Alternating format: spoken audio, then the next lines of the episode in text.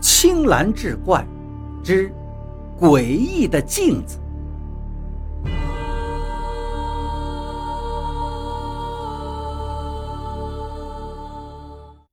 半小时后，手机响了，杨小强忙拿起来接听，是吴医生。吴医生关切地问他是否又出现了幻觉。杨小强说是，这次又有一个男人。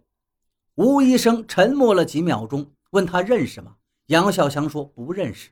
这时有电话打了进来，杨小强忙说回头再跟吴医生联络。电话是举办酒会的那个朋友打来的。杨小强让他一定帮忙查查那晚穿黑色晚装系藏蓝色丝巾的女孩是谁，哪怕问遍所有的朋友也要查出来。朋友还真的帮他查到了，说那个女孩叫徐小薇，是一家广告公司的文案。当时是她的男友张林带她来的，不过她跟张林不是很熟，邀她参加酒会也是顺路人情。问清楚了女孩公司的位置，杨小强匆匆地出了门。徐小薇正坐在桌子前做着设计，看到杨小强，她有些吃惊，问他有什么事。杨小强问能不能找个安静的地方说话。徐小薇犹豫了一下，带他来到了会客室。杨小强拿出手机，问这张图片是不是他。徐小薇看罢，说这是他姐姐，因为长得漂亮，也为了挣钱。他从很小开始就拍过这样的照片。你姐姐？杨小强惊讶极了。徐小薇点点头，说她和姐姐是双胞胎，因为家里穷，母亲生下他们之后，姐姐强壮一些就送了人，她被留在了家里。可是就在三个月前，姐姐失踪了。他们俩父母双亡，父亲半年前去世，临终前把这个秘密告诉了徐小薇。他这才找到姐姐，想不到姐妹俩相认不过半年，姐姐就又莫名其妙的失踪了。到现在，警方也没有任何线索。姐姐和你住在一起吗？杨小强问道。没有，但我们经常通电话。姐姐失踪那阵儿，我正在外地出差，回来后我联系不上她，还以为她出门了。可是，一连十几天都没有下落。我才不得已报了警。”徐小薇说道。杨小强失望地站起身，对徐小薇说：“最近两天他在镜子里看到过他姐姐。”徐小薇当时就愣住了，一把抓住他的胳膊，问：“姐姐在哪儿？”杨小强摇摇头说：“不知道，只看到了脸和模糊的影子。”徐小薇听了，默默地低下头，说：“姐姐很可怜。”因为寄人篱下，常被人欺负，所以她性格内向沉默，总喜欢一个人安静地待着。天渐渐黑了下来，杨小强告别了徐小薇，因为心情烦乱，他在街上走了很久才回家。一进家门，他就感觉不对，伸手正要去摸墙上的电灯开关，却突然听到身后一阵风声。他赶紧弯腰低头，顺手抄起一把椅子向身后砸去。一道黑影闪过，手里晃动着匕首。杨小强一步步后退到门口，突然，似乎是从墙里头传出一声尖细的喊叫：“滚！”这一声把那个黑影镇住了。四下里看看之后，兔子一般逃向了卧室。杨小强没有去追。那黑影一定是从卧室跳窗而逃了。杨小强浑身酸软，喘了半天粗气。这个人是谁呢？看样子是想杀了自己，可是这又为什么呢？因为他整整一天都跟徐小薇待在一起吗？在黑暗中坐了很久，杨小强站起身朝门外走去。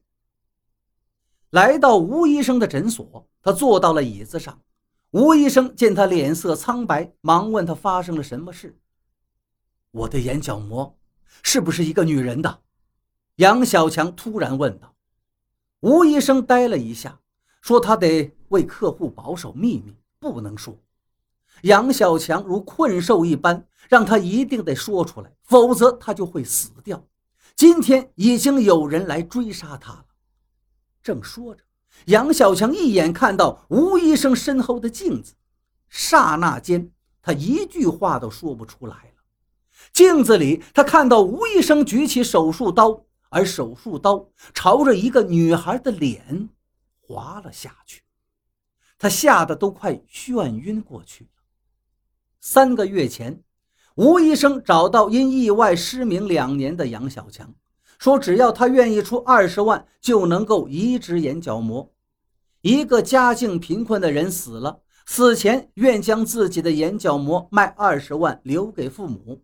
杨小强拿出所有的积蓄移植了眼角膜，他万万没想到，这对眼角膜竟是这样得来的。杨小强一把揪住吴医生，手都在颤抖。吴医生神情慌乱，问他要做什么。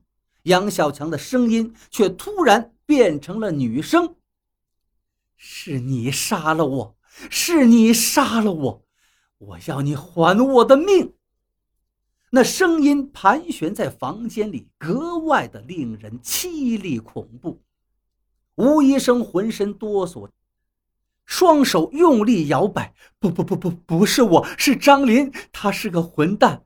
他醉酒强暴你之后，因为你发誓要告诉你妹妹，他一怒之下杀了你。他欠了二十万赌债，杀死你之后，我就被他叫了去。我只拿了两万块钱，不是我杀的你，不是我。两个月后，逃窜外地的张林被抓了，吴医生也被收了监。徐小薇姐姐的尸体在一个河沟里被找到了。杨小强在接受警方讯问时，说不清为什么会看到死者和凶手。一位资深法医为他解开了谜团：人的眼角膜也是有记忆细胞的，不过因为活力程度不同。表现的强弱也不一样，像杨小强移植的眼角膜，可能因为强烈的恐惧或者仇恨，记忆活力就很强，就看到了捐献者生前印象深刻的东西。国外已经有不止一宗这样的案例了。杨小强问：“为什么是在移植半个月之后呢？”法医笑了，说：“他得先在你的眼睛里存活下来呀。”离开了警察局。杨小强长舒了一口气，不自觉地学起了小鸟的叫声。要知道，他可是一位口技专家。那天墙里发出的“滚”，几乎吓死吴医生的女声，其实都是出自他口，这可救了他的命了。走出不远，杨小强远远地看到了徐小薇，他突然站住了。恍惚中，他仿佛看到徐小薇朝他走了过来。双手托着蛋糕，嘴里唱着“祝你生日快乐”的歌，那是姐妹俩一起过的唯一的一个生日，也是他们最幸福的生日。